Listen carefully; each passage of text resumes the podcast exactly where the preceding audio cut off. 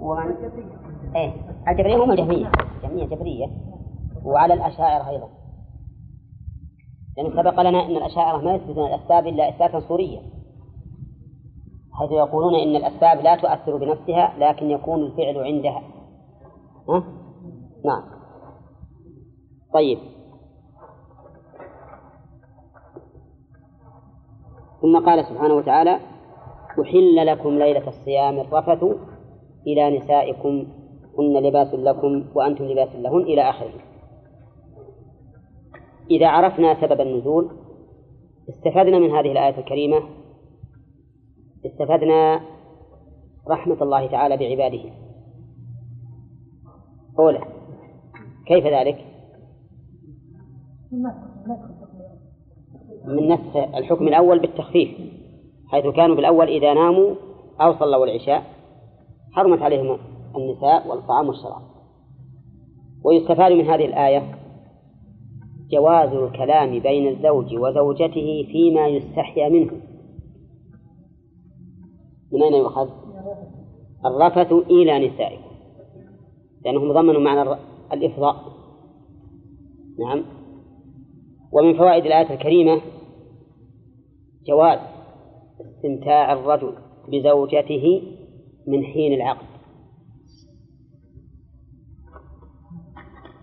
منين تؤخذ؟ إلى نسائكم. نعم. إلى نسائكم.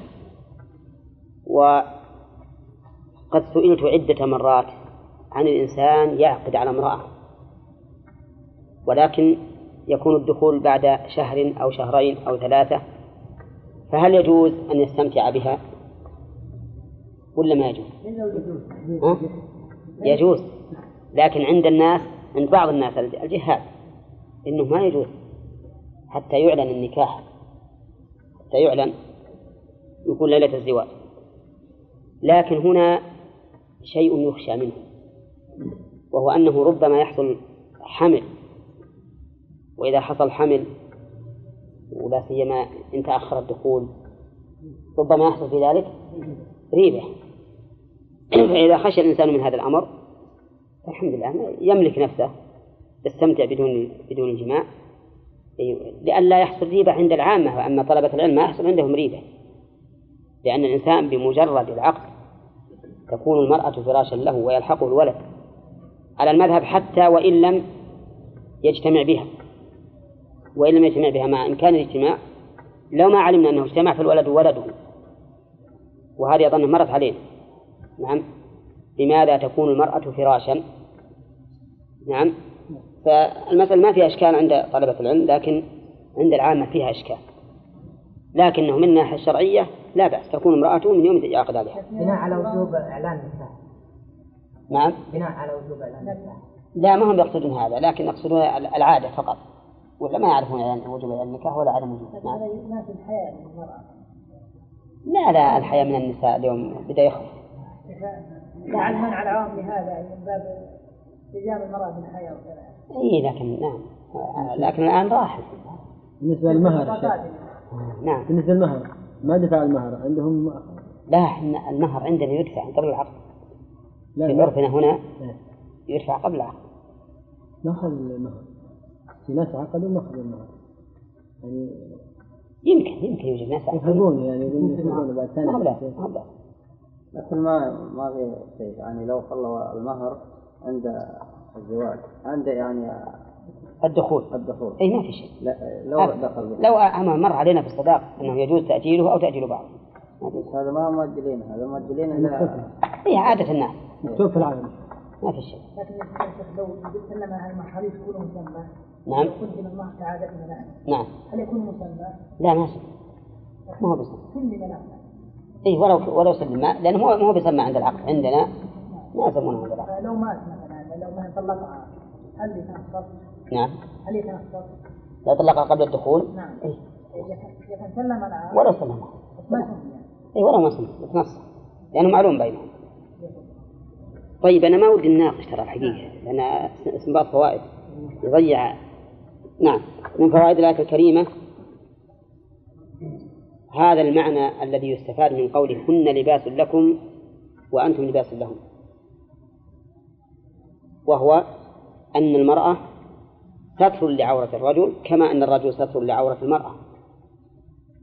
ثانيا أن بينهما من القرب كما بين الثياب ولابسيها. هن لباس لكم وأنتم لباس لهم فيها أيضا من التحصين للفروج ما هو ظاهر. وفيها يستفاد من قولهن لباس لكم إثبات العلة في الأحكام. لأن الجملة هذه للتعريف التحليل. ويستفاد من الآية الكريمة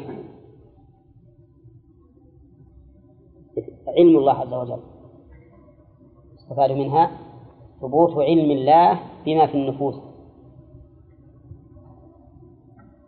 لقوله علم الله أنكم كنتم تختانون أنفسكم. ومن فوائدها أن الإنسان كما يكون غيره قد يكون نفسه قد يكون نفسه. وذلك إذا أوقعها في معاصي الله فإن هذا خيانة. وعلى هذا فنفس الإنسان أمانة عنده. وهذه فائدة تتفرع على قوله أنكم كنتم تختارون أنفسكم. أن نفس الإنسان عنده أمانة يجب عليه رعايتها. ويؤكد ذلك قوله تعالى وما ظلمونا ولكن كانوا أنفسهم يظلمون. فالإنسان كما يظلم غيره يظلم نفسه أيضا. ويستفاد من هذه الآية الكريمة إثبات ثبوت التوبة من الله. وصف الله بالتوبة. لقوله وتاب فتاب عليكم. وهل هي من الصفات الذاتية أو الفعلية؟ الفعلية نعم. نقول التوبة ولا التوبة؟ لا التوبة. من صفاته التوبة واسمه التواب. ومن فوائد الآية إثبات عفو الله. بقوله هو عفى عنكم.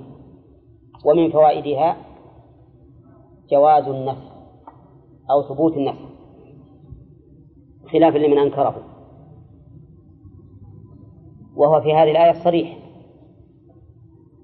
من أين يؤخذ؟ من قوله فالآن. فالآن باشرهن يعني وقبل الآن ما هو ما هو بحلال. ومن فوائده جواز مباشرة الزوجة على الإطلاق. بدون تقييد من أين تؤخذ؟ من قوله باشروهن.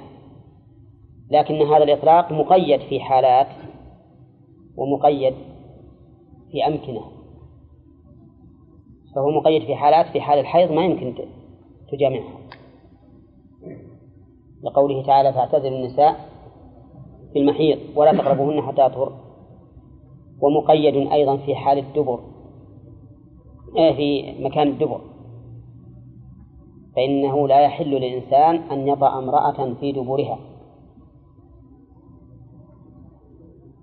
وقد ذكر عن الإمام الشافعي رحمه الله مناظرة كنت أستغرب يعني أن تقع منه في محاولة جواز وطء المرأة في دبرها. ولكن مر علي أن هذه لا تصح عن الشافعي وأن الشافعي نص على تحريم الوطء في الدبر وهذا هو الأليق به. ولا شك أن تحريم الوطء في الدبر أنه وإن كانت الأحاديث التي وردت فيه يعني فيها شيء وفيها مقال لكن مجموعها يقتضي على الأقل أن تكون حسنة يحتج بها. ثم إننا إذا تأملنا قوله تعالى في المحيض قل هو أذى فاعتزلوا النساء في المحيض. أذى فاعتزلوا. وجدنا أن الأذى والخبث في الدبر أشد. وأعظم. فتكون الآية دالة بإيمائها على تحريم في الدبر. على أن قوله فأتوا حرثكم أن شئتم يدل على أن محل الاستمتاع نعم أنه محل حرف وهو الفرج. أما الدبر فلا. لكن مع ذلك يجوز للإنسان أن يستمتع بزوجته بغير بغير الحرف كما لو استمتع بين الفخذين. هذا لا بأس به. ما يسمى مباشرة أي. الاستمتاع بين الفخذين إلا. مباشرة. قالت عائشة رضي الله عنها كان الرسول عليه الصلاة والسلام يمرني فأعتذر فيباشرني وأنا حائض. قلنا ما دام حائض ما يجوز المباشرة الجماع. إيه. طيب إذا قوله فالآن باشرهن هذا الفعل المطلق مقيد ولا لا؟ مقيد بما ثبت به الشرع بما ثبت الشرع بمنعه في حال أو مكان. نعم. صحيح ما نسب إلى ابن عمر والله ما أدري ما أدري هل يصح عنه ما ما, ما. ما أظنه يصح. بعيد. هذا ذكرها الشوكاني في السلطان قبل إيه. من الروايات. يعني رواه البخاري من ثلاث كان يجوز هذا الشيء. حققها لنا حققها حققها لنا وهي عليك إن شاء الله. حتى من نعفيك وكذا اختبار عفوا. إيه. إيه. أو يعني من الدبر في القبر كما بعض الأحاديث. أي هذه تكتب بها السنة من من دبرها في قبولها هذا جائز. يعني يمكن يحمل على هذا. إيه نشوف أول ما هو نشوف صحته عنهم.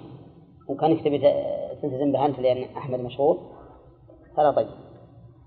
زين. ومن فوائد الآية أنه ينبغي أن يكون الإنسان قاصدا بوطئه طلب الولد. لقوله وابتغوا ما كتب الله لكم. وذكروا عن عمر رضي الله عنه أنه لا يجامع إلا إذا اشتهى الولد. ولكن مع ذلك ما يمنع الإنسان أن أن يفعل لمجرد الشهوة. هذا ليس فيه منع. نعم.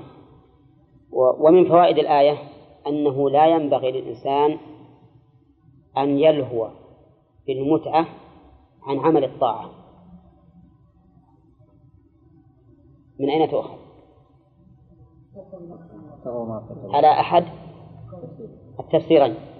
على أحد التفسيرين حيث فسر بأن المراد ما ابتغوا ما كتب الله لكم من طلب ليلة القدر والقيام. نعم. يمكن يكون إيه يصح يمكن يصح. نعم. طيب ومنها من فوائد الآية. جواز الأكل والشرب في في في ليالي الصيام. بقوله كلوا واشربوا حتى يتبين. كلوا واشربوا حتى يتبين. أخذ بعض أهل العلم من هذا استحباب السحور أو السحور بالضم. فما رأيكم؟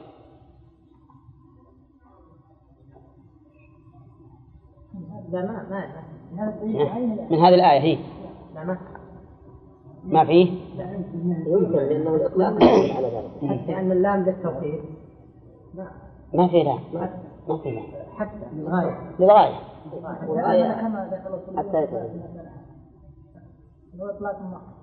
هذه هذه آه، بعض العلماء أخذ استنبط من هذا وعندي أن هذا الاستنباط له غور وش وجهه؟ لأنه يقول إنما أبيح الأكل والشرب ليلة الصيام رفقا بالمكلف أليس كذلك؟ وكلما تأخر إلى قرب طلوع الفجر كان أرفق به موافقون على هذا؟ ما يحتاج إلى توقف. كل ما كل ما تأخرت بالأكل إلى عند طلوع الفجر صار أرفق لك ولا لا؟ قالوا فما دام نسخ التحريم من أجل الرفق بالمكلف ها؟ فإنه يقتضي أن يكون عند طلوع الفجر أفضل منه قبل ذلك لأنه أرفق. لأنه أرفق. وهذا استنباط جيد.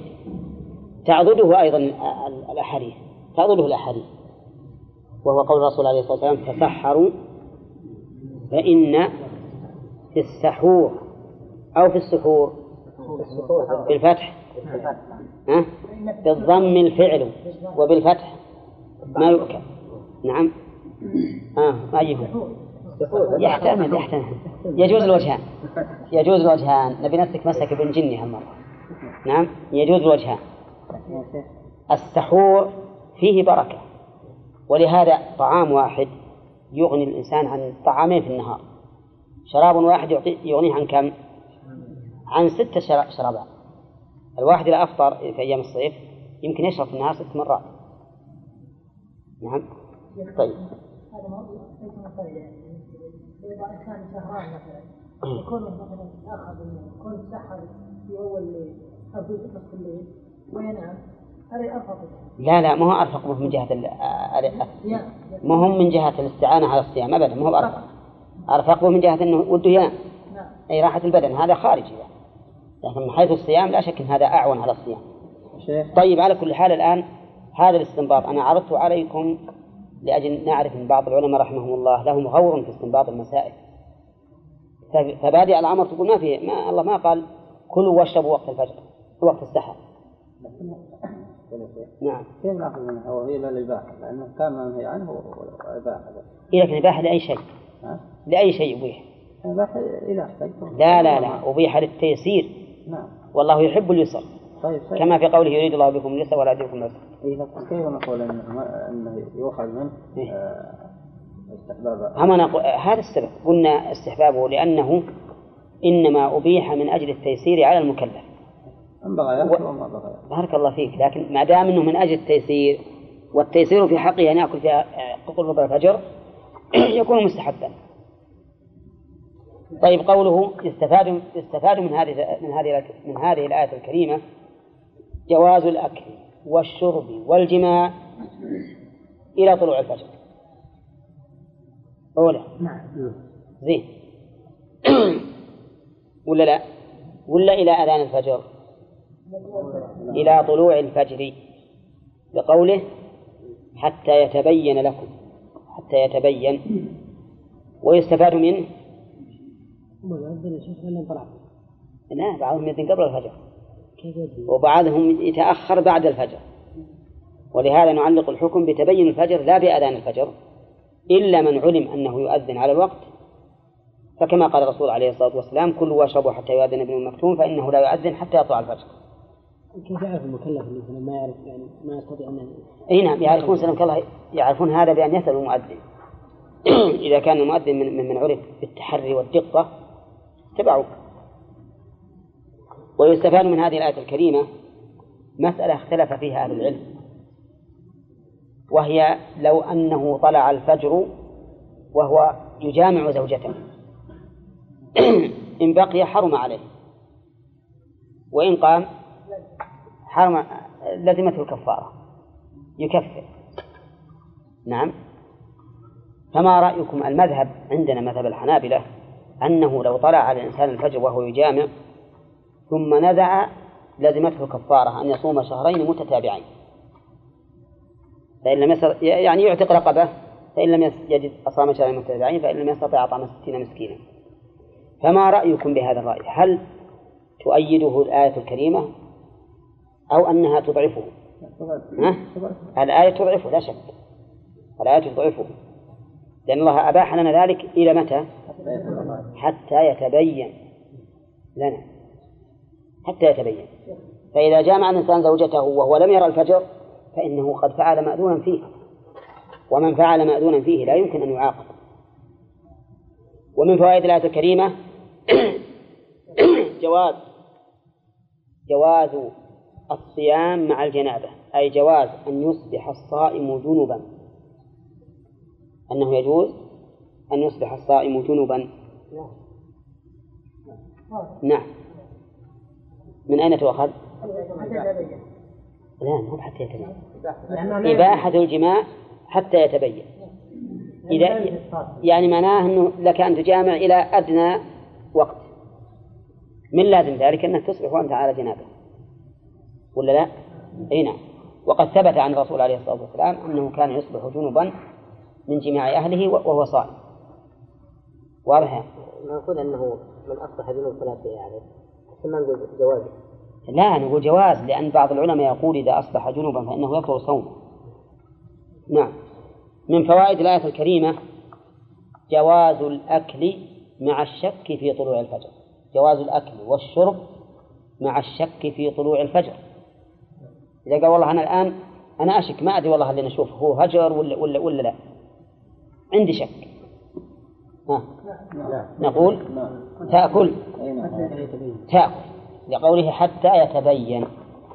نعم حتى يتبين. ومن فوائد الآية الكريمة رد قول من قال إنه يجوز أن يأكل الصائم ويشرب إلى طلوع الشمس.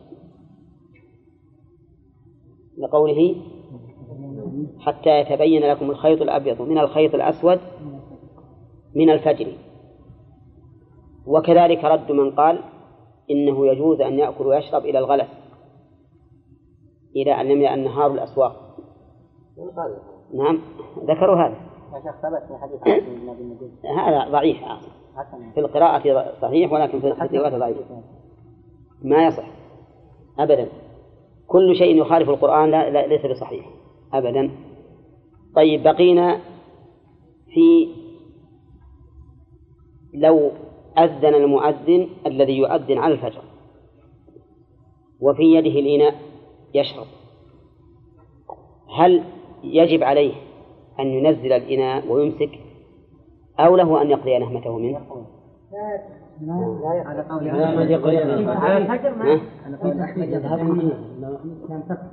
لا ما يجوز على مذهب الإمام أحمد. على مذهب الإمام أحمد ما يجوز. يجب لو كان في فمه ماء لفظه. لفظه. من الآية إذا تبين نعم. وكذلك الطعام. وهذا هو ظاهر القرآن. هو ظاهر القرآن.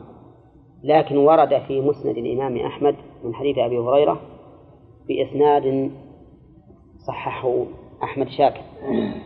بأنه إذا أذن المؤذن والإناء في يدك فلا تضعه حتى تقضي حاجتك منه.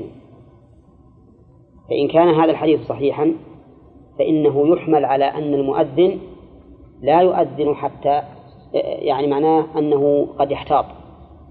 يعني ما يدع الأذان إلى أن يطلع الفجر.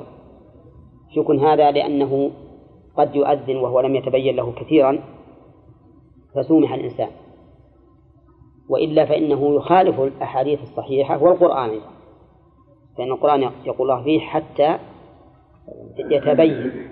والرسول صلى الله عليه وسلم يقول كلوا واشربوا حتى يؤذن ابن أم مكتوم فإنه لا يؤذن حتى يطلع الفجر.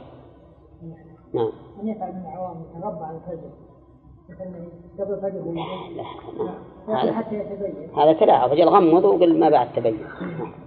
لا هذا تلاعب كذلك ما روى عن بعض العامة يروون عن الرسول صلى الله عليه وسلم أنه كان يستتر بناقته عن الفجر. هذا كذب تلاعب نعم. قول الحنابلة بأنه إذا أذن الفجر وهو جامع فإذا نزع فعليه الكفارة مفر على أي شيء؟ مفر على أن لا مفر على أن النزع جماع. يرون النزع جماع. كابتداء الجماع وهذا ليس بصحيح. يعني هذا يتقل هذا قدرة اللي يفعل طيب من فوائد الآية الكريمة؟ لا أنا أرى أنه بالنسبة للمؤذنين الآن ما يمكن يأذنون بالدقة الحقيقة ما, ما يأذنون بالدقة. لكننا ما نفتي به نخشى من التلاعب. ما نفتي به. طيب ومن ها؟ والله غالبهم يتقدم. غالبهم يتقدم. طيب من فوائد الآية الكريمة آه، أنه لا ينبغي الاحتياط في أذان الفجر في حال الصوت بمعنى أن بعض الناس الآن ولا سيما الجهال يقولون نؤذن قبل الفجر احتياطا احتياطا علشان الناس يمسكون نقول هذا الاحتياط في غير محله لأن الاحتياط الحقيقي هو اتباع الشرع عرفتم؟ نعم لو تعارضت الأدلة لكن هنا الأدلة واضحة حتى الآية يتبين. ما في احتياط. فالاحتياط بلزوم الشرع أن تأكل وتشرب حتى يتبين. وأنتم أيضا إذا احتطتم من ناحية الصيام فرطتم من ناحية ما هو أهم من الصيام وهو الصلاة. لأن بعض الناس إذا سمع المؤذن أذان الفجر ها بعضهم يصلي على طول. يصلي على طول فحينئذ نكون غررنا الناس في مسألة الصلاة وهي أهم. من, من ها؟ أيهن؟ الأخيرة؟ أنه لا ينبغي. الاحتياط في أذان الفجر في أيام الصيام بتقديمه على الفجر. خمس دقائق من؟ من شخص من إيه. كما في والمؤذن ما يضبط الوقت نعم يقول تأتي على على طمأنينة. لا لا يا أخي لا تحتاط لأنك إذا احتجت منعت عباد الله مما أحل الله لهم. لكن كان شخص لا مؤذن ها. شخص لا المؤذن ما تكفي إيه. والله ما أدري. أنا أنا أرى أن الاحتياط باتباع الشرع. لا تشدد على نفسك. حتى يتبين. حتى يتبين.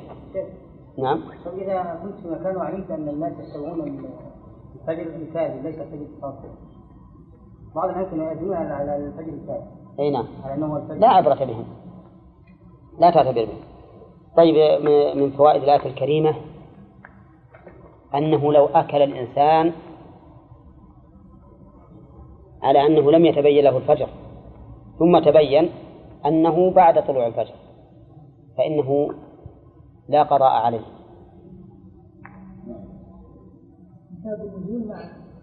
نعم. يعني يقول حتى يتبين. حتى يتبين. فإذا أكله مأذون فيه ولا لا؟ نعم. ها؟ مأذون فيه. وما كان مأذونا فيه فإنه لا لا يرتب عليه إثم ولا ضمان ولا شيء. وقد مر علينا في قواعد الفقه ما ترتب على المأذون فهو غير مضمون. نعم. طيب إذا نقول من أكل وهو لم يتبين له طلوع الفجر ثم تبين بعد أنه بعد طلوع الفجر فلا قضاء عليه. نعم؟ وهذا هو ما تؤيده العمومات مثل قوله تعالى ربنا لا تؤاخذنا إن نسينا أو أخطأنا. ومثل قوله تعالى وليس عليكم جناح فيما أخطأتم به ولكن ما تعمدت قلوبكم. ويؤيدها أيضا نصوص خاصة في هذه المسألة نفسها وهو فعل عدي بن حاتم رضي الله عنه حيث كان يضع عنده عقالين. أحدهما أسود والثاني أبيض ويأكل حتى يتبين الخيط الأبيض من الخيط الأسود. فأخبر بذلك النبي صلى الله عليه وسلم ولم يأمره بالقضاء.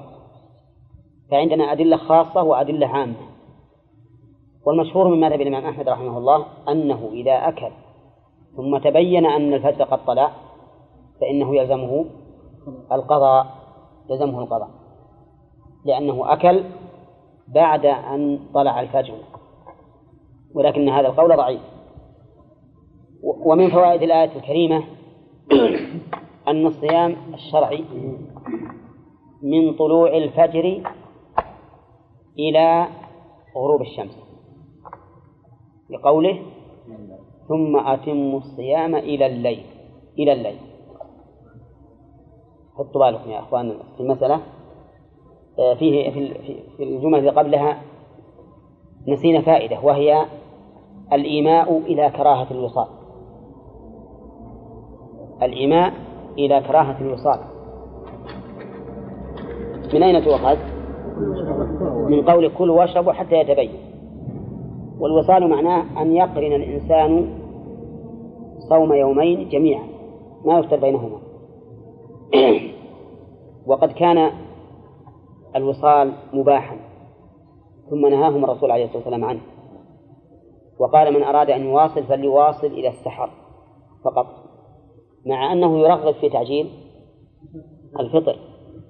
وهذا من المسائل التي كنت نبهت عليها سابقا. بأن الشيء قد يكون مأذونا فيه وليس بمشروع. مأذونا فيه وليس بمشروع. أولا. فالوصال إلى السحر مأذون فيه لكنه ليس بمشروع. ومر علينا مثال آخر مثل هي من الميت إيه مثل الصدقة على الميت. مأذون فيه وليس بمشروع. ومثل قراءة سورة الإخلاص ختم قراءة الصلاة بها فهذا جائز وليس بمشروع. نعم. طيب من فوائد الآية قلنا إن الصيام الشرعي ينتهي بغروب الشمس. لا بالليل. لأنه يقول إلى الليل. إلى الليل. كلمة إلى الليل الآن نشوف نبحث هل المراد إلى أن يكسو الليل الأرض؟ أو المراد إلى الليل إلى أن يتبين الليل؟ أو أن المراد شيء آخر وراء ذلك؟ نقول لا شك أن أصح التفسير بعد تفسير الله عز وجل تفسير الرسول عليه الصلاة والسلام. وقد ثبت عنه أنه قال إذا أقبل الليل من ها هنا وأشار المشرق وأدبر النهار من ها هنا وأشار المغرب وش بعد؟ وغربت الشمس. فقد أفطر الصائم. هذا الحديث حكم فاصل يبين هذا المجمل من قوله إلى الليل. ولذلك ذهبت الرافضة إلى أن الفطر ما يكون حتى يكسو الليل الأرض. ولهذا ما يفطرون إلا إذا بانت النجوم. هم تمسكا بظاهر الآية. ولكن يقال إن الرسول صلى الله عليه وسلم بينها وهو, وهو المبين للقرآن. وأنزلنا إليك الذكر لتبين للناس ما نزل إليهم. فهو ما هنا أحد من البشر يرجع إلى تفسيره ويجب الرجوع إليه مثل مثل ما يجب الرجوع إلى تفسير الرسول صلى الله عليه وسلم. فإذا إن علقنا الحكم بإقبال الليل المجرد ما صح. وراه ما يصح. أقول وراه ما يصح. قال إلى الليل إيه طيب أقبل نشوفه أسود في, في, في نقول لأن ابتداء الليل حسب ما نرى ونشاهد الآن ابتداء الليل يكون والشمس ما غربت أولى. ما عمركم شفتوه؟ الآن شوف الجو من المشرق. بدأ به الظلام. بدأ فيه الظلام والشمس ما غربت. ها؟ نعم طيب. آه، كون نقول إلى الليل إلى امتداد الليل إلى آخر الأفق هذا أيضا لا يصح. ليس مرادا من الآية ليس مرادا من الآية. المراد من الآية ما بينه الرسول صلى الله عليه وسلم إذا أقبل الليل وغربت الشمس. طيب لو قال قائل إذا غربت الشمس قبل أن يقبل الليل. ها؟ نقول هذا ما يمكن. إلا على رأي شيخ أبي حنيفة. نعم. يقولون أن أبا حنيفة وإن كان أنا والله ما ودي أجيب الأشياء التي يكون فيها ضحك في قراءة القرآن أو تفسير القرآن أو إعراب القرآن. لكن يقولون إن أبا حنيفة جالس مع أصحابه فجاء رجل ذو هيئة وكان قد مد رجله مع مع إخوانه وأصحابه فجاء هذا الرجل فعظمه أبو حنيفة. وكف رجله وجعل يحدث أصحابه. كان يحدثهم أظن في أوقات النهي من إيش؟ وقال أوقات النهي من طلوع الفجر إلى غروب إلى طلوع الشمس. مثلا المهم قال له يا سيدي أرأيت لو طلعت الشمس قبل أن يطلع الفجر؟ نعم. قال الآن يقولون يمد رجله ولا يبالي المهم لا يمكن أن تغرب الشمس قبل أن يتبين. الليل. هذا شيء من المستحيل. في أفقنا هذا. ما زالت في الآفاق البعيدة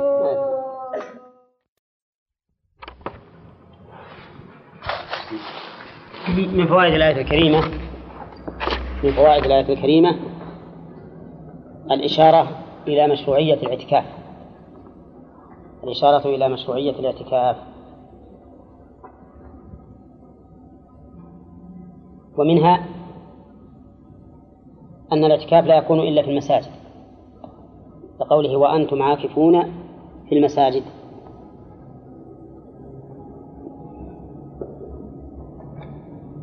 طيب لو قال قائل وأنتم عاكفون في المساجد يدل على أن هناك اعتكاف بغيرها. فما الجواب؟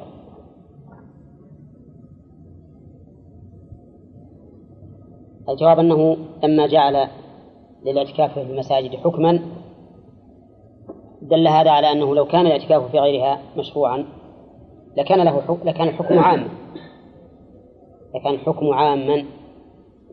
وأيضا فإن الله يقول في آية أخرى وطهر بيت الطائفين والعاكفين. ومن فوائد الآية أن الجماع مفسد للاعتكاف. إحنا ذكرنا أنها المباشرة؟ ما ذكرنا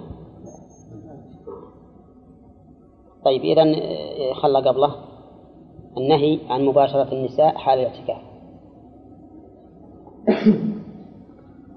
النهي عن مباشرة النساء حال الاعتكاف.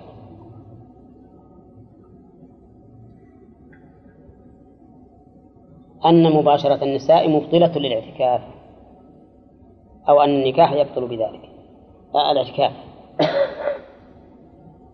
ما وجهه ما وجه كونه مبطلا؟ النهي. لأنه نهي عنه بخصوصه. والشيء إذا نهي عنه بخصوصه في العبادة كان من مبطلاتها. وذكرنا أثناء التفسير أن بعض العلماء استنبط منها أن الاعتكاف إنما يكون في الصيام وفي آخر الشهر. لأن الله ذكرها عقب آيات الصيام. نعم.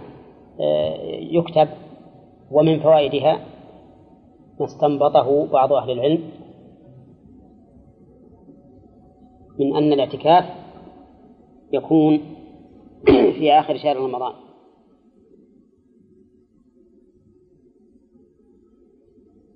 ثم قال تعالى تلك حدود الله فلا تقربوها. ما هو؟ إيه؟ كله ينتظر ليلة القدر. حتى قيل له إنه في العشر الأواخر فاستقر على ذلك في العشر الأواخر. مرة العشر الأولى قضاء. هذه اعتكفها قضاء لأنه لما خرج في صباح يوم اعتكافه وجد أن نساءه ضربن أخفية. فقال آل بر يردن ثم أمر عليه الصلاة والسلام بنقض هذه الأخفية وترك الاعتكاف هذا العام ثم قضاه في شوال.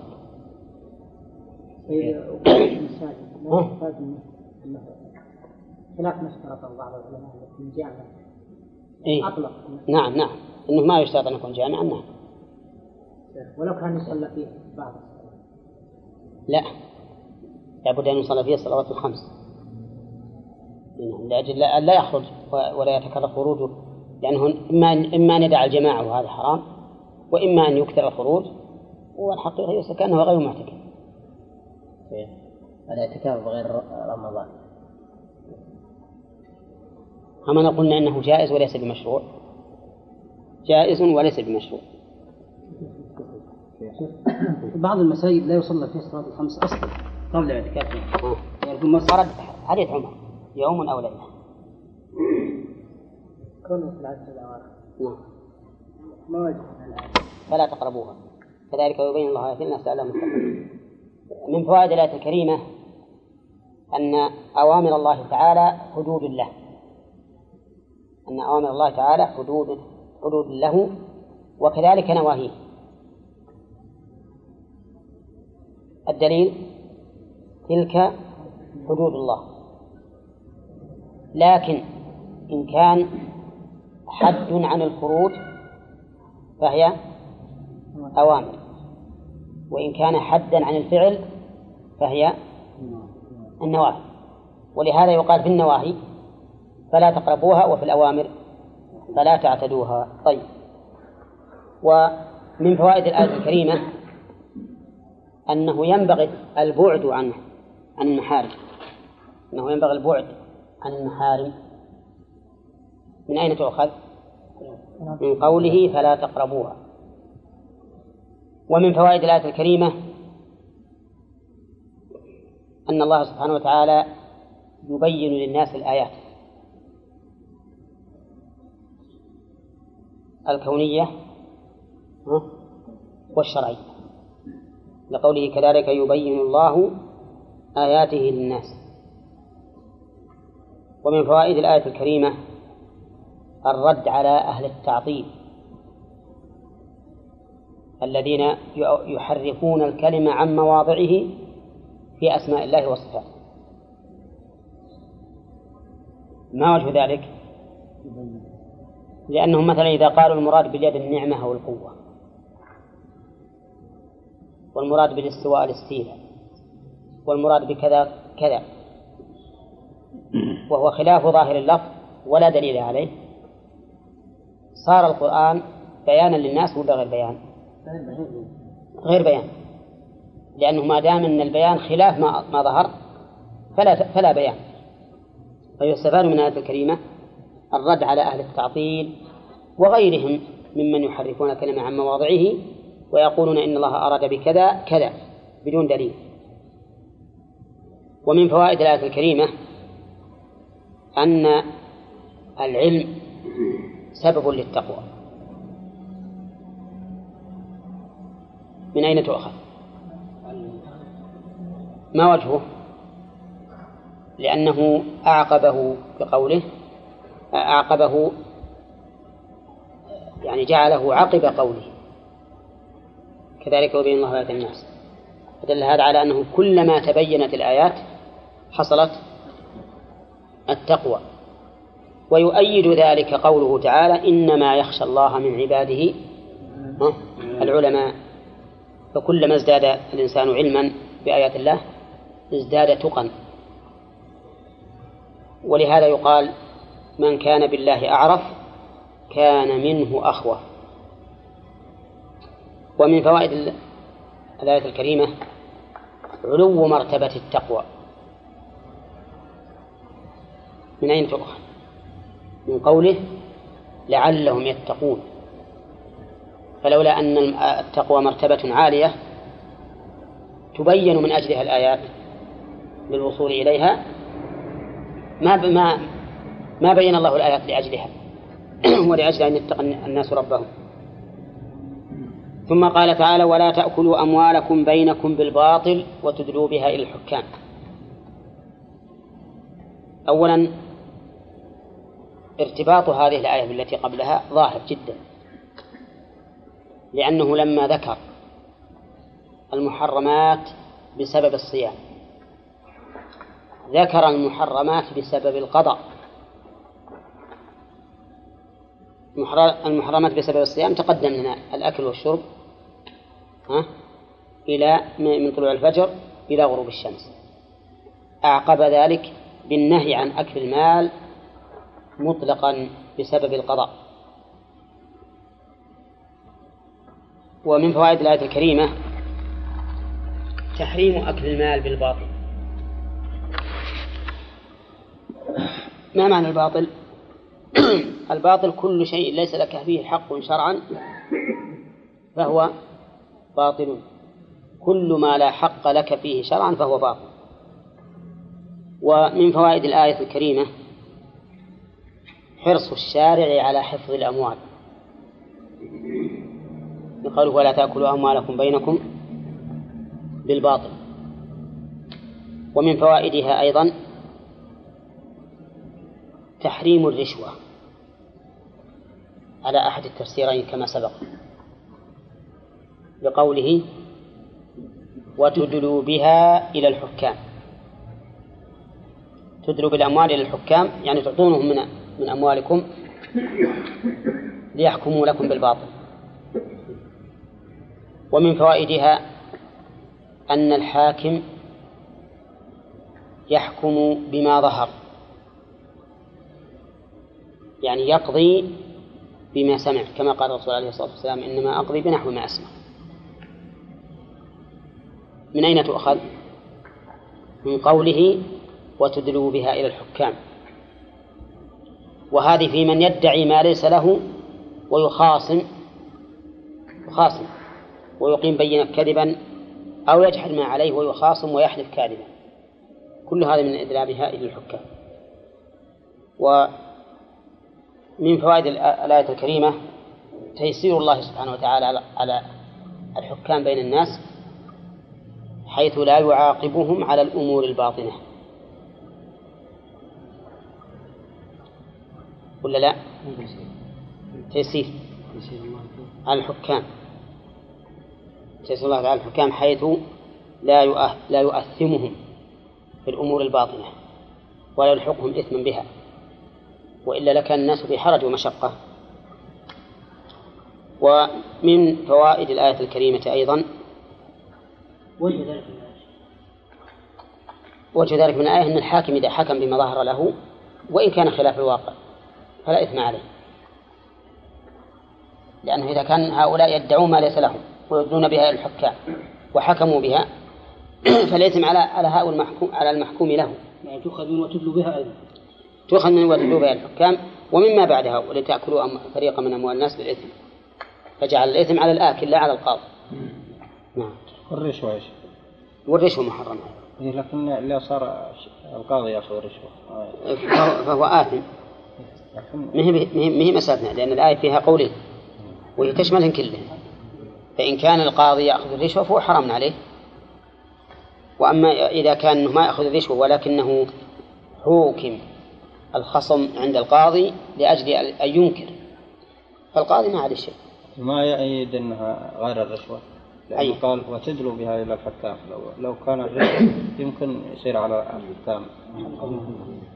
لا حت- حتى الإدلاء بها أي بالرشوة بالأموال إلى الحكام. الإدلاء بها الحكام لا شك أنه ظاهر بالرشوة. أدلى بها إلى الحكام لأن مأخوذ من أدلى دلوه. أدلى بدلوه إلى البئر معناه أنزله فيها. كذلك تدلو بها الحكام يعني تدلو إثم بدون علم. من أين تؤخذ؟ ها؟ من قوله وأنتم تعلمون. لتأكلوا فريقا من أموال الناس بالإثم وأنتم تعلمون. فلو فرض أن الإنسان لا يعلم فإنه لا إثم عليه. مثل لو فرض أن أن غريمه أوفاه ولكن هو ناسي وحلف أنه ما أوفاه. وحكم له فلا إثم عليه. لكن متى ذكر أنه قد أوفي؟ وجب عليه رد المال إلى صاحبه. وهو القمر أول ما يكون هلال أول ما يكون شهرا. وسمي هلالا لظهوره. ومنه الاستهلال والإهلال وه- وهو رفع الصوت. كما في حديث خلاد بن السائب عن أبيه أن النبي صلى الله عليه وسلم قال أتاني جبريل فأمرني أن آمر أصحابي أن يرفعوا أصواتهم بالإهلال يعني بالتلبية. ومنه قولهم استهل المولود إذا صرخ بعد وضعه. ولهذا سمي الهلال الهلال هلالا لظهوره. والهلال هو القمر إذا ظهر أول ليلة. وقول يسألونك عن الأهلة يعني عن الحكمة فيها بدليل الجواب قل هي مواقيت للناس والحج. وأما ما ذكر في البلاغة ولكم سلام شوي ولا متأخر ما ذكر في البلاغة من أنهم سألوا الرسول عليه الصلاة والسلام عن الأهلة عن كون الهلال يبدو صغيرا ثم يكبر إيش السبب؟ فأجاب الله تعالى ببيان الحكمة. وقالوا إن هذا من باب أسلوب الحكيم. أن يجاب السائل بغير ما ما يتوقع إشارة إلى أنه كان ينبغي أن يسأل عن هذا. نعم؟ فالصواب أن أنهم ما سألوا الرسول عن هذا. سألوه عن الحكمة من الأهلة وأن الله سبحانه وتعالى خلقها على هذا الوجه. والدليل الجواب لأن الأصل أن الجواب هو جواب السؤال حتى يثبت ذلك بنص صحيح. ولم يثبت ذلك بنص صحيح أن الصحابة سألوا عن السبب في كونه يبدو هلالا صغيرا ثم لا يزال ينمو شيئا فشيئا حتى يكتمل. ما في حديث صحيح في هذا. وعليه فيتعين أن يكون السؤال مطابقا للجواب.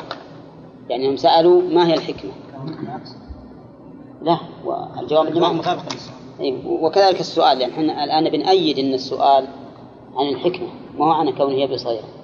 فنقول هذا السؤال لابد أن هذا الجواب لابد أن يكون مطابقا لسائلهم وسؤالهم أيضا مطابقا له.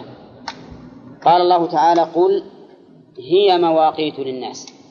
يعني الأهلة مواقيت للناس جمع ميقات من الوقت يعني أنه أنها توقت بها الأشياء. ولهذا يوقت الناس فيها كل ما يتعلق بأحوالهم. ففيها مواقيت في العدد المعلقة بالشهور.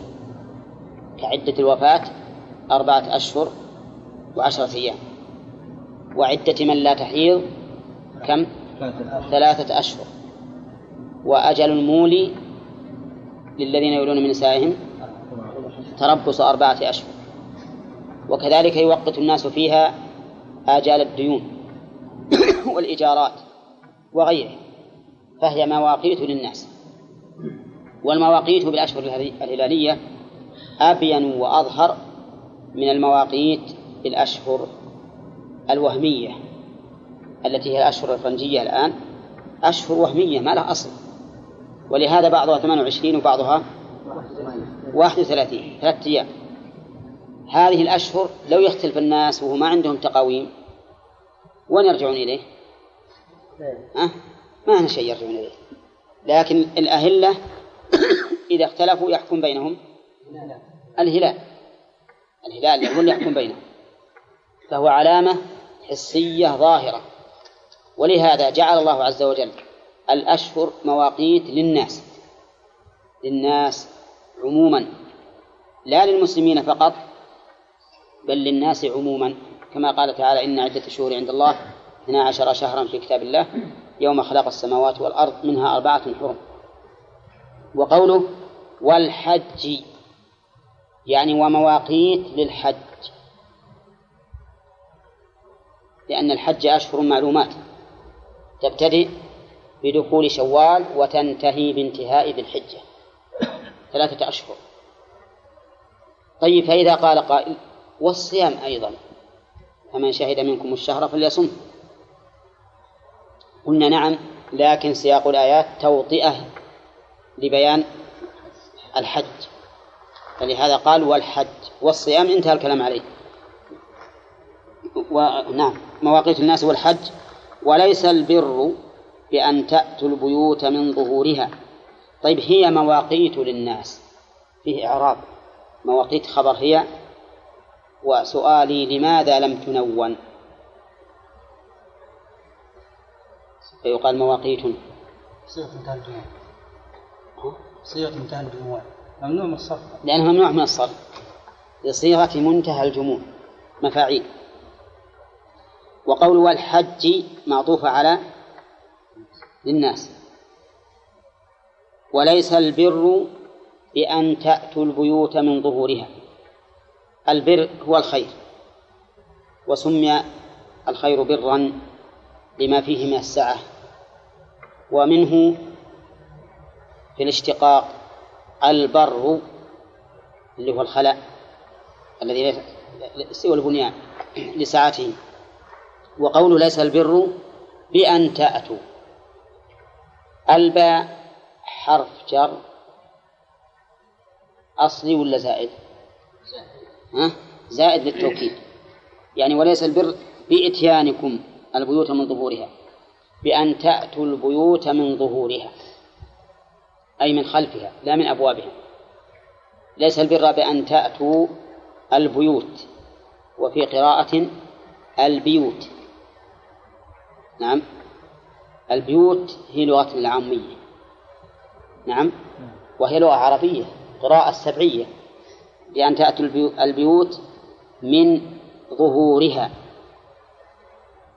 هذه من بيانية أي تأتوها من الخلف. وكانوا في الجاهلية من سفههم يأتون البيوت من أبو من ظهورها إذا أحرموا بحج أو بعمرة إلا قريشا فإنهم يأتونها من أبوابها. أما غيرهم يقول نحن أحرمنا ما يمكن ندخل بيوتنا من أبوابها. هذا يبطل الإحرام. لا بد أن نأتي من الظهور لئلا يستر لئلا يسترنا سقف البيت. شوف الجهل. كانوا يتسلقون البيوت مع الجدران من الخلف ويعتقدون أن ذلك بر وقربة إلى الله عز وجل. فنفى الله هذا وأبطله. وليس البر بأن تأتوا البيوت من ظهورها. هذا ليس من البر بل هو من خلاف البر. نعم. السبب لما فيه من التعسير ولما فيه من مخالفة الحكمة والسفة فهو خلاف البر. ولهذا قال عز وجل وأتوا البيوت من أبوابها. نعم. لا قبل ولكن البر من اتقى وفي قراءة ولكن البر من اتقى. على أن تكون لكن مخففة من الثقيلة مهملة والبر مبتدأ أما على القراءة التشديد ولكن البر فهي عاملة والبر اسمها. وقولها البر من اتقى. البر اسم معنى ومن اتقى اسم جثة. نعم. كيف يخبر بالجثة عن اسم المعنى؟ نقول إن هذا تقدم لنا نظيره مرارا وأنه يخرج على واحد من أوجه ثلاثة. ها. من يعرفها؟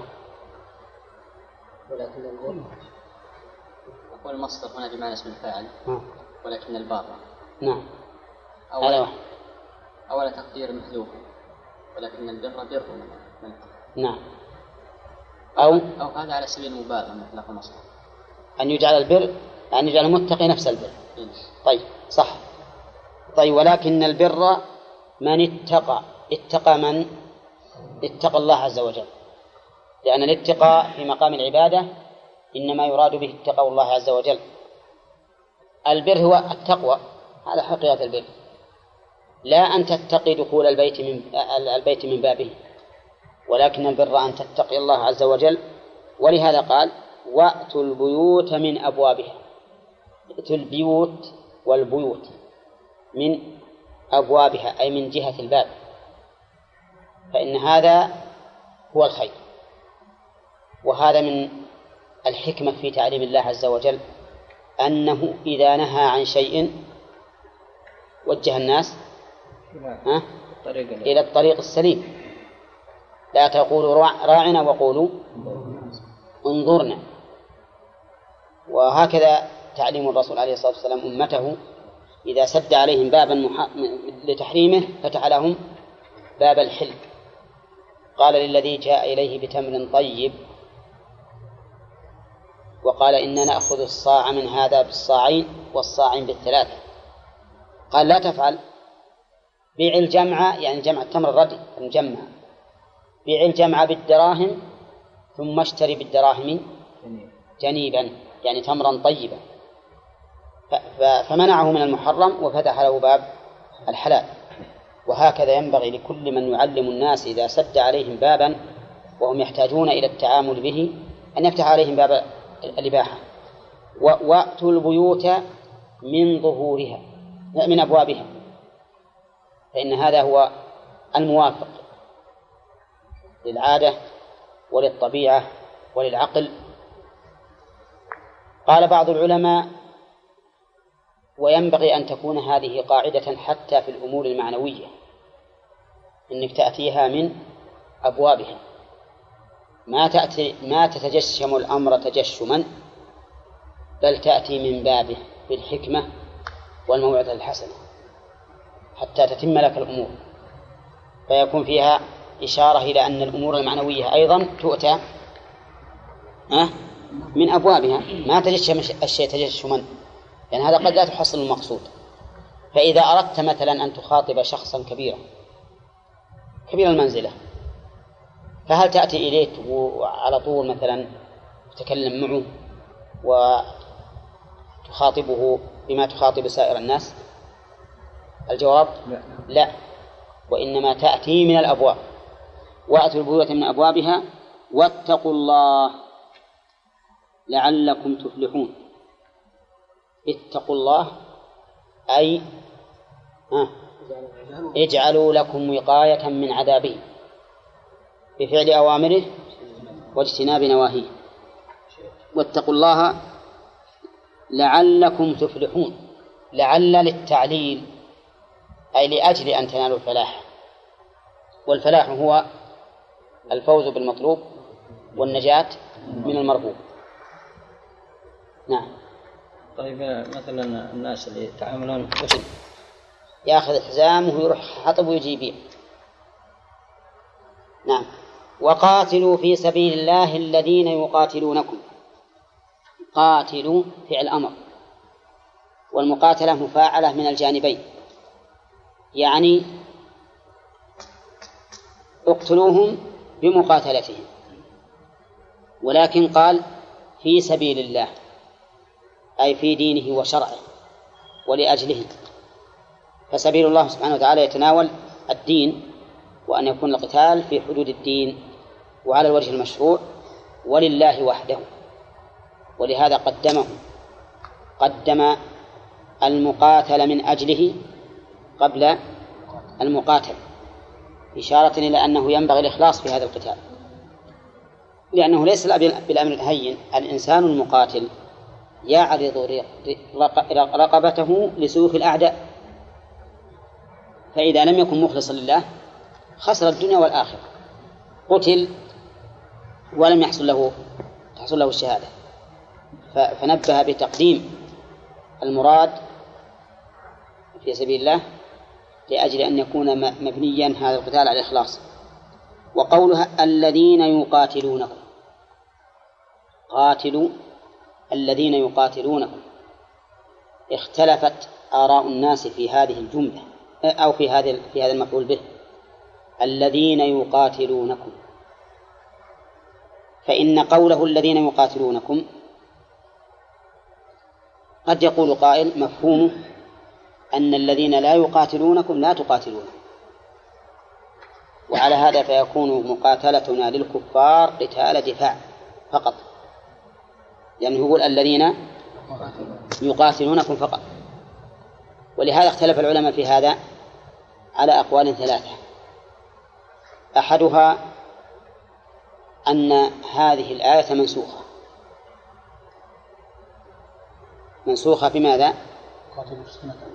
بقوله وقاتل المشركين كافة. نعم. فتكون الآية غير محكمة. هذا واحد.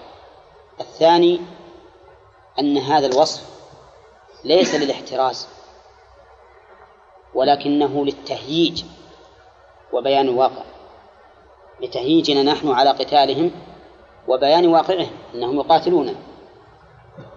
وعلى هذا فلا يزيد الأمر إلا لا يزيد الأمر بالقتال إلا إيش؟ قوة. يعني إذا قال لك إنسان قاتل اللي يضربك يا رجال معنى كأنه يقول لك ها اقتص لنفسك وكيف تصبر على أنه يضربك ولا تضربه مثلا يكون المراد. المراد بذلك إيش؟ التهييج وبيان الواقع له... لهؤلاء أنهم يقاتلوننا فكيف لا نقاتلهم؟ الوجه الثالث أو القول الثالث أنها قيد مخرج لما عداه فلا نقاتل إلا من يقاتلنا. أما من لا يقاتلنا واستسلم لأمرنا وبذل الجزية وخضع لأحكام الإسلام فإننا لا نقاتله. وهذا رأي كثير من المتأخرين. على أن الآية إنما أمر الله أن نقاتل من يقاتلون. فأما من لا يقاتلنا واستسلم لحكمنا ورضي بأحكام الإسلام وبذل الجزية وبذل الجزية فإننا لا نقاتله. واستدلوا لذلك بأن الرسول صلى الله عليه وسلم كان إذا أمر أميرا على جيش أو سرية أوصاه ومن معه من المسلمين خيرا وقال لهم اوغزوا في سبيل الله قاتلوا من كفر بالله لا تغلوا ولا تغدروا ولا تمثلوا ولا تقتلوا وليدا. ثم ذكر له إذا نزل على حصن فليدعوهم إلى الإسلام. فإن أبوا فليدعوهم فإن أسلموا فليدعوهم إلى إلى الهجرة إلى بلاد المسلمين. فإن أبوا الإسلام فإنه يطلب منهم الجزية. فإن أبوا فليقاتلهم. فدل هذا على أنه لا إذا بذلوا الجزية فإنهم لا يقاتلون لأنهم خضعوا لأحكام الإسلام وكانوا تحت سيطرتنا واختار ابن كثير رحمه الله القول الوسط أن أن المراد به إيش؟ التهييج وبيان الواقع. نعم. الذين يقاتلونكم ولا تعتدوا. إن الله لا يحب المعتدين. لا تعتدوا في المقاتلة. والاعتداء في المقاتلة يشمل الاعتداء في حق الله والاعتداء في حق المقاتلين. أما الاعتداء في حق الله فمثل أن نقاتلهم في وقت لا يحل القتال فيه. نعم. بماذا؟ مثل أن نقاتلهم في الأشهر الحرم على القول بأن تحريم القتال فيها غير منسوخ. وإما وأما في حق المقاتلين فألا نمثل بهم. ما نمثل بهم؟ يقول الرسول عليه الصلاة والسلام لا تمثلوا ولا نقتل وليدا يعني طفلا ولا نقتل امرأة ولا نقتل شيخا فانيا ولا نقتل راهبا في صومعته ولا نقتل شيخا كبيرا ليس له رأي في القتال. هذا معنى الاعتداء يعني لا تعتدوا بقتال من لا يقاتل أو يعين على القتال. نعم. ثم قال إن الله لا يحب المعتدين. إن الله لا يحب المعتدين. الجملة هنا تعليل للحكم. أين الحكم؟ لا تعتدوا. إن الله لا يحب المعتدين هذا التعليل. المعتدين في في القتال ولا في القتال وغيره؟ المعتدين في القتال وغيره. لأنها عامة. ال هنا عامة اسم موصول لأنها دخلت على مشتق وال الداخلة على مشتق يجعلونها اسما موصولا. ثم إن العلة غالبا تكون أعم من المعلول. أعم. إن الله لا يحب المعتدين. واقتلوهم حيث ثقفتموهم. اقتلوهم الضمير يعود على من؟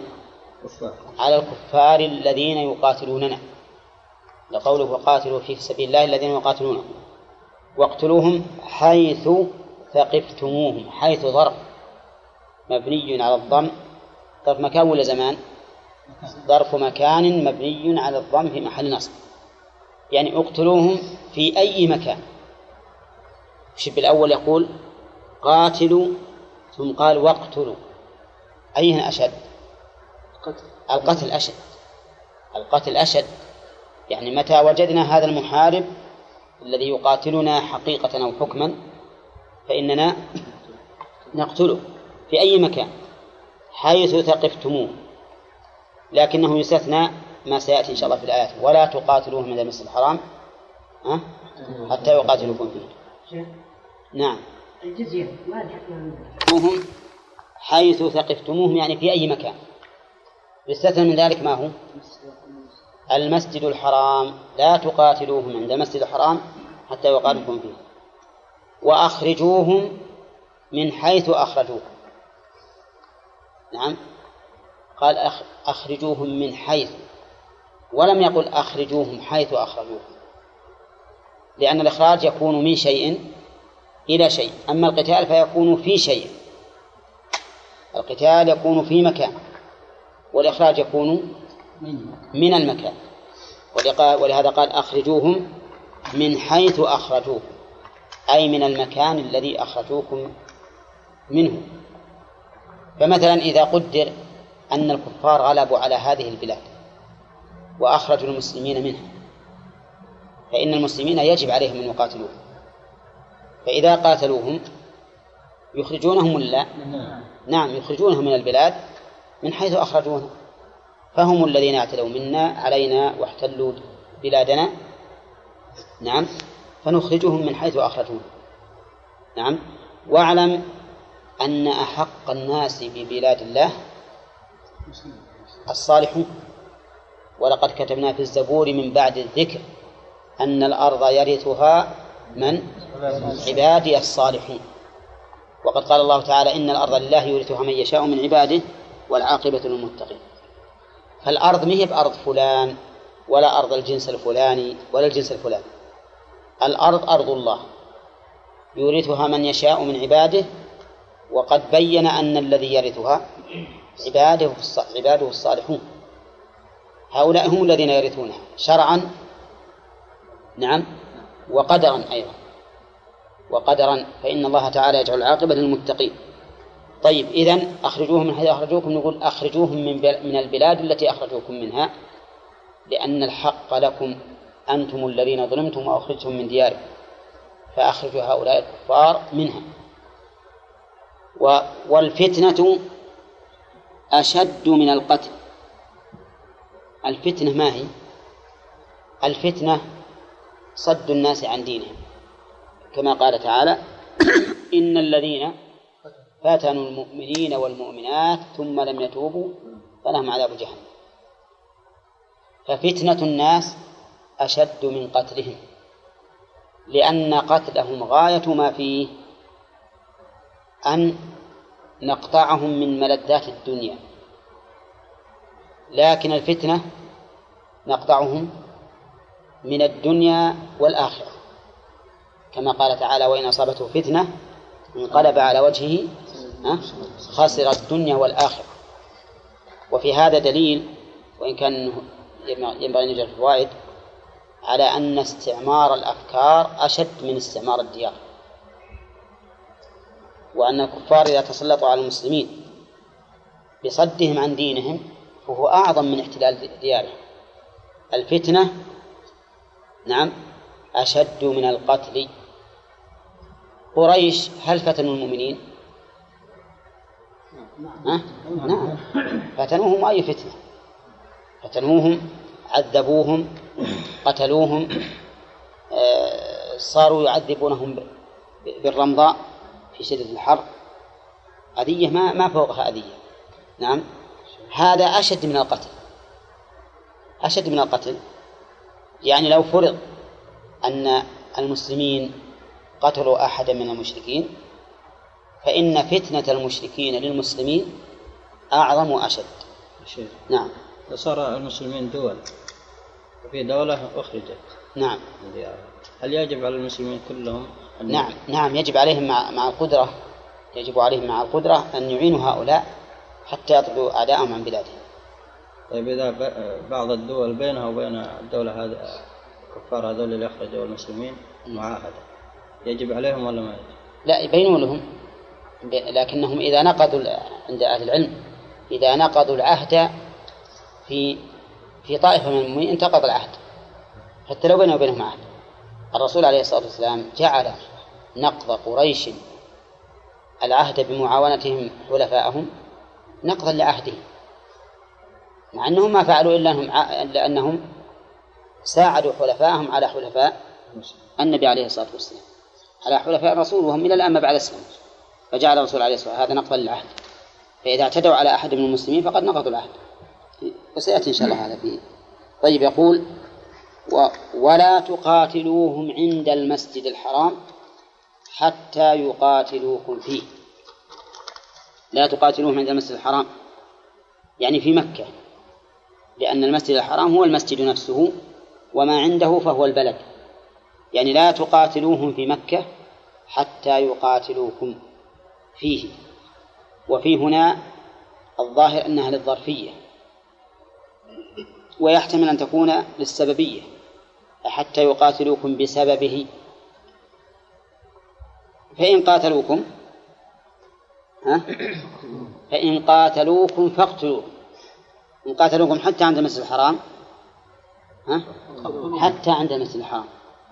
إذا قاتلونا حتى عند المسجد الحرام فإننا نقاتلهم. هذه الآية هي منسوخة ولا لا؟ لا. هذه الآية غير منسوخة. فإن قال قائل إن الرسول عليه الصلاة والسلام قد قال إنما أحلت لي ساعة من نهار ولم تحل لأحد قبلي. نعم. وإن أحد ترخص بقتال رسول الله صلى الله عليه وسلم فقولوا إن الله أذن لرسوله ولم يأذن لكم.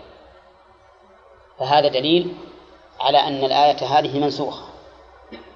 فالجواب على ذلك أن الرسول عليه الصلاة والسلام إنما يريد بذلك قتال أهل مكة والدخول عليهم. عنوة هذا لا يجوز. أما إذا قاتلونا فإننا نقاتلهم من باب إيش؟ من باب المدافعة. من باب المدافعة. ولا أحد يقول إنه إذا قاتلك المشرك في مكة فاستسلم. نعم أبد ما حد يقول بهذا. فنحن لا نبدأهم بالقتال. لا نبدأهم بالقتال حتى على الفرض الممتنع. لو أن أهل مكة ارتدوا فإننا لا نقاتلهم. وإنما قلت على الفرض الممتنع لأن أهل مكة لا يمكن أن يرتدوا. وش الدليل؟ الدليل قول الرسول عليه الصلاة والسلام لا هجرة بعد الفتح. فإن نفي الهجرة من مكة بعد الفتح دليل على أنها ستبقى بلاد إسلام. وإلا لا أمكن أن يرتد أهلها ويكون منها الهجرة. الحاصل نقول إننا لا يجوز أن نبدأ أهل الحرم بقتال. أبدا. لكن إن قاتلونا نعم في الحرم فإننا نقاتل مدافعة حتى تهدأ الفتنة. ولهذا قال فإن قاتلوكم فاقتلوهم. كذلك جزاء الكافرين. كذلك المشار إليه ما سبق من الأحكام في الأمر بالقتال. أي مثل هذا الجزاء وهو أمرنا لكم بقتال الكفار المقاتلين لكم نجزي الكافرين. وعلى هذا فيكون القتال عاما لكل كافر. فإن الواجب على المسلمين أن يقاتلوا الكفار كما سيأتي إن شاء الله في الآية التي بعدها وجوبا والجهاد في سبيل الله فرض كفاية في الأصل. فرض كفاية في الأصل. وقد يكون فرض عين. قد يكون فرض عين. وذكروا أنه يكون فرض عين في مواضع. الموضع الأول إذا حضره. فإنه يكون فرض عين. ما يجوز أن ينصرف. لقوله تعالى يا أيها الذين آمنوا إذا لقيتم الذين كفروا زحفا فلا تولوهم الأدبار ومن يولهم يومئذ دبره إلا متحرفا لقتال أو متحيزا إلى فئة فقد باء بغضب من الله ومأواه جهنم وبئس المصير. الموضع الثاني إذا حصر بلده العدو. إذا حصره فإنه يتعين القتال. من أجل فك الحصار عن البلد ولأنه يشبه من حضر صف القتال. الموضع الرابع إذا احتيج إليه. الثالث إذا احتيج إليه. إذا كان هذا الرجل يحتاج الناس إليه إما لرأيه أو لقوته أو لأي عمل يكون فإذا كان محتاجا إليه فإنه يتعين عليه. والموضع الرابع إذا استنفره الإمام. إذا استنفر الإمام الناس وجب عليهم أن يخرجوا ولا يتخلف أحد. وإلا فهو فرض كفاية. واعلم أن الفرض سواء قلنا فرض عين أو فرض كفاية لا يكون فرضا إلا إذا كان هناك قدرة. أما مع القدر مع عدم القدرة فلا فرض. لعموم الأدلة الدالة على أن الله لا يكلف نفسا إلا وسعها. ولقوله تعالى ليس على الضعفاء ولا على المرضى ولا على الذين لا يجدون ما ينفقون حرج إذا نصحوا لله ورسوله. فإذا كنا لا نستطيع أن نقاتل هؤلاء لم يجب علينا وإلا لأثمنا جميع الناس مع عدم القدرة. ولكنه مع ذلك يجب أن يكون عندنا العزم على أننا إذا قدرنا فسنقاتل. ولهذا قيدها الله عز وجل ولا على الذين لا يجدون ما ينفقون ليس على هؤلاء الثلاثة حرج شرط ما هو؟ إذا نصحوا لله. ورسوله. فأما مع عدم النصح لله ورسوله فعليهم الحرج حتى وإن وجدت الأعذار في حقهم. فالحاصل أننا نقول إن القتال فرض كفاية ويتعين في مواضع وهذا الفرض كغيره من المفروضات من شرطه إيش؟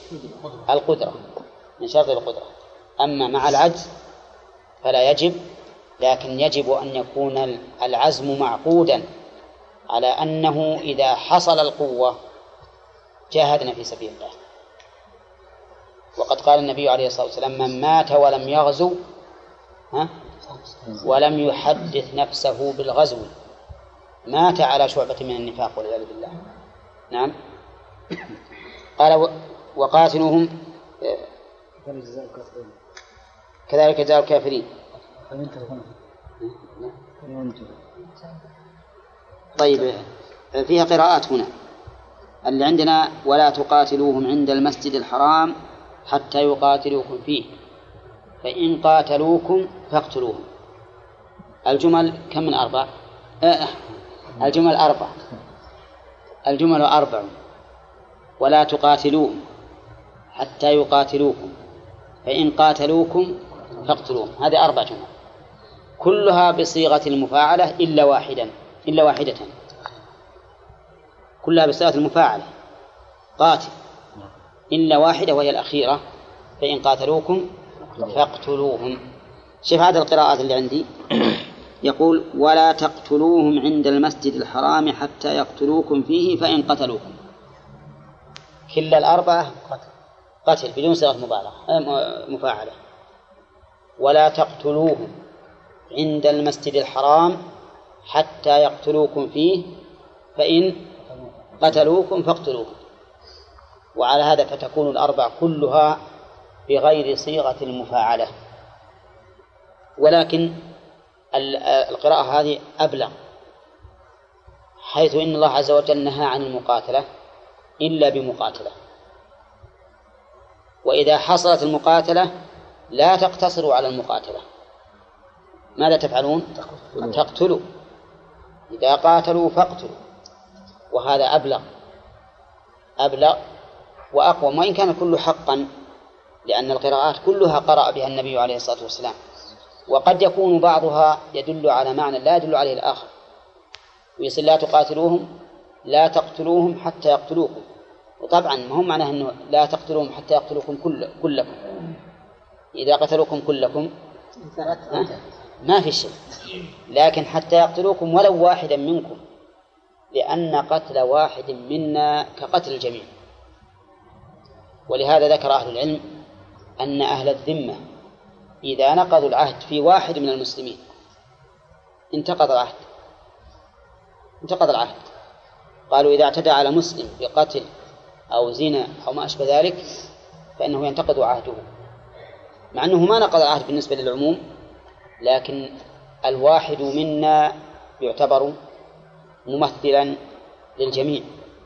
كما قال الرسول عليه الصلاة والسلام ذمة المؤمنين واحدة يسعى بها أدناهم. طيب. فإن انتهوا فإن الله غفور رحيم. إن انتهوا وش عنه؟ عن المقاتلة. إن انتهوا عن المقاتلة فإن الله غفور رحيم. يعني فاغفروا لهم ولا تقاتلوهم.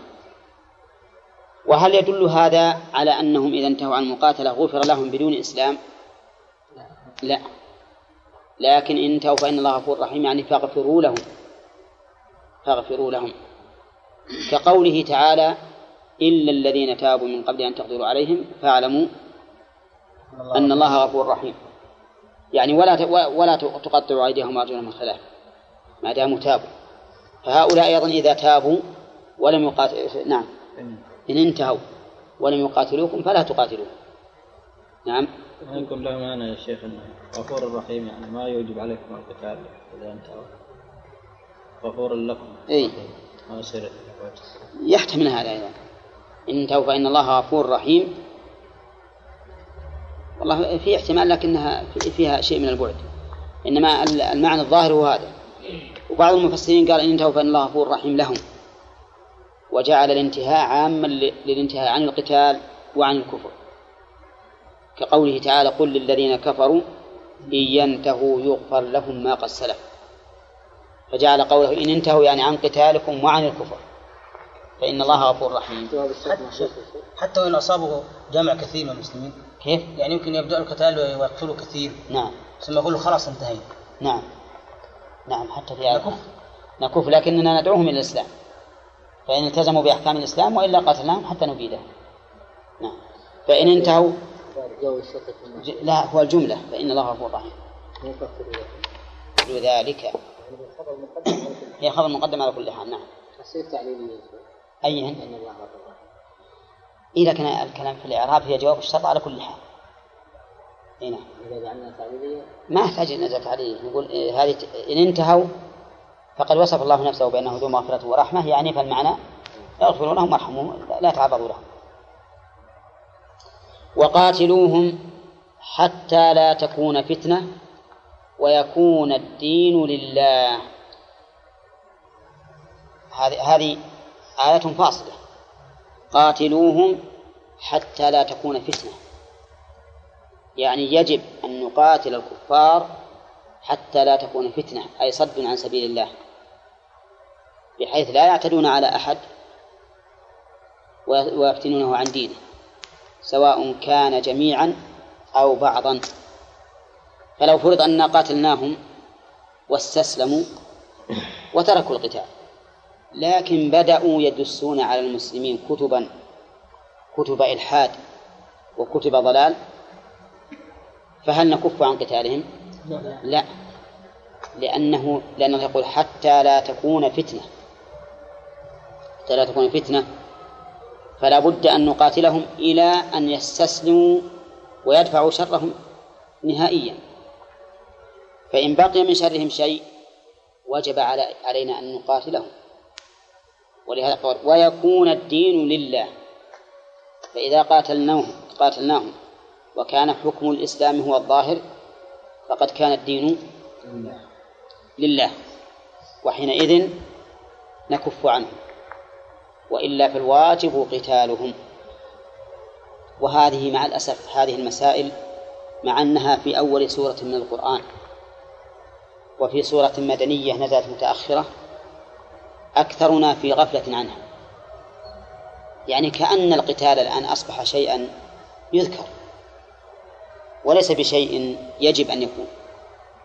نعم كأنها نظريات أو قراءة حوادث وأخبار ماضية.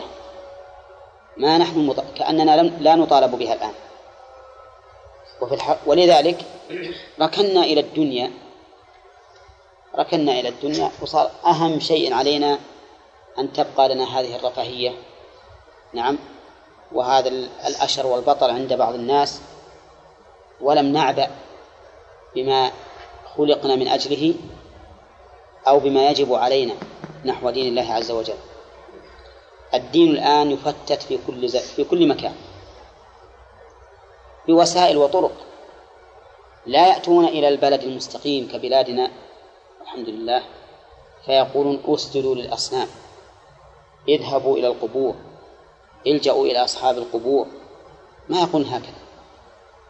لأنهم يعلمون لو قالوا هكذا لرجمهم الصبيان بالحجارة. لكنهم يدسون أشياء. يفسدون بها الأخلاق وإذا فسدت الأخلاق لم يكن لنا في, في الآخرة من خلاق والوسائل التي تهدم الأخلاق كثيرة ومعلومة للكثير منكم. نعم لهذا صارت فتنتهم أشد من القتل.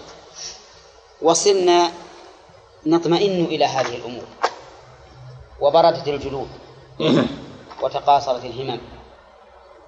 حتى أصبح منا الآن من المسلمين من يقول المسيحيون أخوة لنا.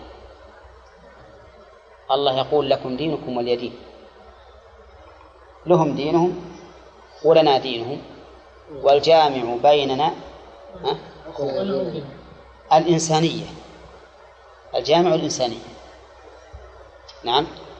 ودين الإسلام دين السعة ودين الرحمة. ودين السماح وما أشبه ذلك من هذه الأمور التي يشبهون بها. ما علموا أن الإنسان اللي يعتقد أن دين النصارى قائم الآن فهو كافر. لأن الله يقول ومن يبتغي غير الإسلام دينا فلن يقبل منه. ويقول إن الدين عند الله الإسلام وهذه الجملة حصر لتعريف ركنيها المبتدأ والخبر كلاهما معرفة. إن الدين عند الله إيش؟ الإسلام. معناه ما في دين سواء حتى لو تدينوا ودخلوا الصوامع والبيع والأديرة فإن ذلك لا ينفع. ولا يجوز لنا أن نعتقده دينا لأنه ليس بدين. هم وإن دانوا به لكن ليس عند الله بدين. قل هي مواقيت للناس والحج إلى آخره. في هذه الآية الكريمة حرص الصحابة رضي الله عنهم على العلم وأنهم يسألون عن أمور الدين وأمور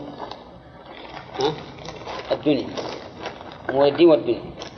لأن هذا مما يتعلق بالدنيا. وفيه أيضا بيان وفيه بيان علم الله وسمعه ورحمته. من أين يؤخذ؟ رحمك الله. ها؟ من قول يسألون ما ما ما علم علم الله بسؤالهم وسمعه ورحمهم بالإجابة. ورحمهم بالإجابة. وفي هذه الآية من الفوائد عناية الله عليه سبحانه وتعالى برسوله صلى الله عليه وسلم. حيث يجيب عن الأسئلة الموجهة إليه.